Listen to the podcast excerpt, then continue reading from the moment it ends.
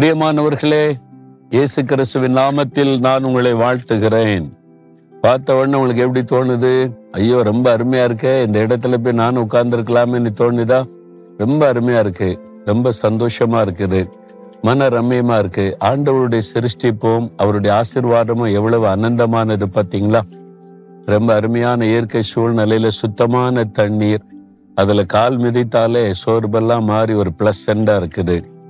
அப்படிதான் ஆண்டவர் நமக்கு ஏராளமான நன்மைகளை நமக்காகத்தான் அழகாக இந்த உலகத்தை சிருஷ்டித்து எத்தனை அருமையான ஆசிர்வாதங்களை நமக்காக உண்டாக்கி வச்சிருக்கிறார் இல்லை?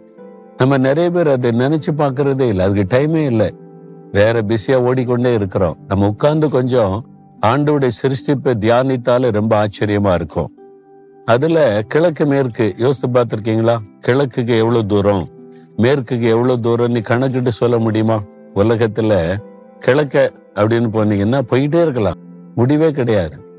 ஏன்னா உலகம் உருண்டை தானே சுத்திக்கிட்டே தான் இருக்கணும். மேற்க போனா எண்டே கிடையாது சுத்திக்கிட்டே தான் இருக்கணும். முடிவே கிடையாது.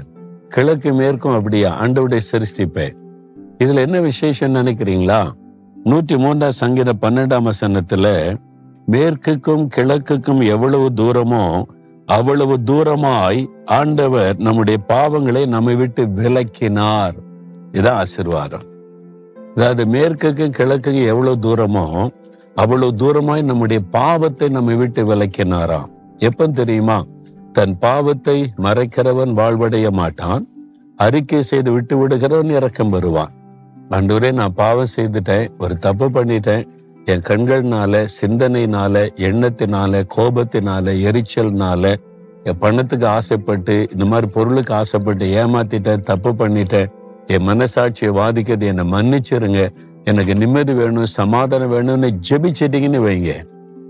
அப்படி ஜெபிச்ச உடனே இயேசு கிறிஸ்துவின் ரத்தம் சகல பாவத்தை இருக்க நம்ம சுத்திகரிச்சிரும். அப்ப அந்த பாவம் என்ன ஆகுது அப்படின்னு கேட்டா கிழக்குக்கு மேற்குக்கு எவ்வளவு தூரமோ அவ்வளவு தூரமா ஆண்டவர் வேலைக்கு போட்டுருவாராம். ஆனா நம்ம நினைக்கிறோம் இது மாதிரி தண்ணியில குளிச்சு எழும்பிட்டா பாவம் போயிடும் கடல்ல போய் குளிச்சு எழும்பிட்டா பாவம் போயிடும் அது எப்படி போகும்? உடம்புல இருக்கிற அழுகு தான் போகும். பாவம் இருதயத்தை கரைப்படுத்துவாரு. அப்ப அந்த ஆத்மாவை கரைப்படுத்துவாரு. அது போகணுமானா அதுக்கு ஒரு விசேஷமான காரியம். அதான் இயேசு கிறிஸ்துடைய ரத்தம். பரிசுத்தமுள்ள ரத்தம். பரிகாரமாக சிந்தப்பட்ட ரத்தம். அந்த ரத்தத்தின் வல்லமை நம்மை கழுவி பாவத்தை எல்லாம் அப்புறப்படுத்திடுது. அந்த பாவம் கிழக்குக்கு மேற்கு எவ்வளவு தூரமோ அவ்வளவு தூரமா விளைக்கிறார். நீங்க திரும்பி பார்த்தா கூட நான் செய்யற பாவம் என்னாச்சுன்னா உங்களுக்கு ஞாபகத்துல வராது. ஆண்டு விட்ட போய் ஆண்டவரே இந்த பாவம் நான் செய்தேன்னு சொன்னா திரும்பி எப்ப செய்த? எனக்கு ஞாபகத்தில் இல்லை. அது எங்கேயோ போயிட்டு அவ்வளவுதான். அவ்வளவு தூரம் பாவத்தை விலக்கி போட்டு ஒரு பெரிய சந்தோஷம் குற்ற மனசாட்சியை மாற்றி தேவனுடைய பிள்ளைகள் மகிழ்ச்சியை தருகிறார். அதுதான் இயேசு கிறிஸ்துவின் ரத்தத்தினால் உண்டாகிற புண்ணியம். நீங்க அந்த ஆசீர்வாதத்தை பெற்றிருக்கிறீங்களா? அல்லது உங்களுடைய பாவம் தொடர்ந்துகிட்டே இருக்குதா? பாவம் உங்களுடைய மனசாட்சியை வாதிச்சுக்கிட்டே இருக்குதா? பாவத்தினால உங்களுடைய உள்ள பாதிக்கப்பட்டுக்கிட்டே இருக்குதா?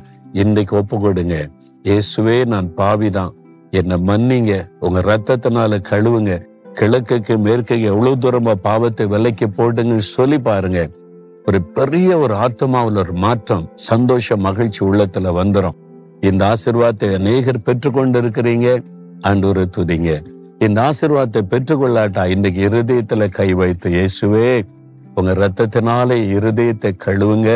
என் பாவத்தை எனக்கு மன்னிங்க. கிழக்குக்கு மேற்குக்கு எவ்வளவு தூரமா அவ்வளவு தூரமா என் பாவத்தை விலைக்கு போட்டுருங்க. என்னை உடைய கரத்தில் ஒப்பு கொடுக்கிறேன் இயேசு கிறிஸ்துவின் நாமத்தில் ஜெபிக்கிறேன். ஆமேன் ஆமேன்.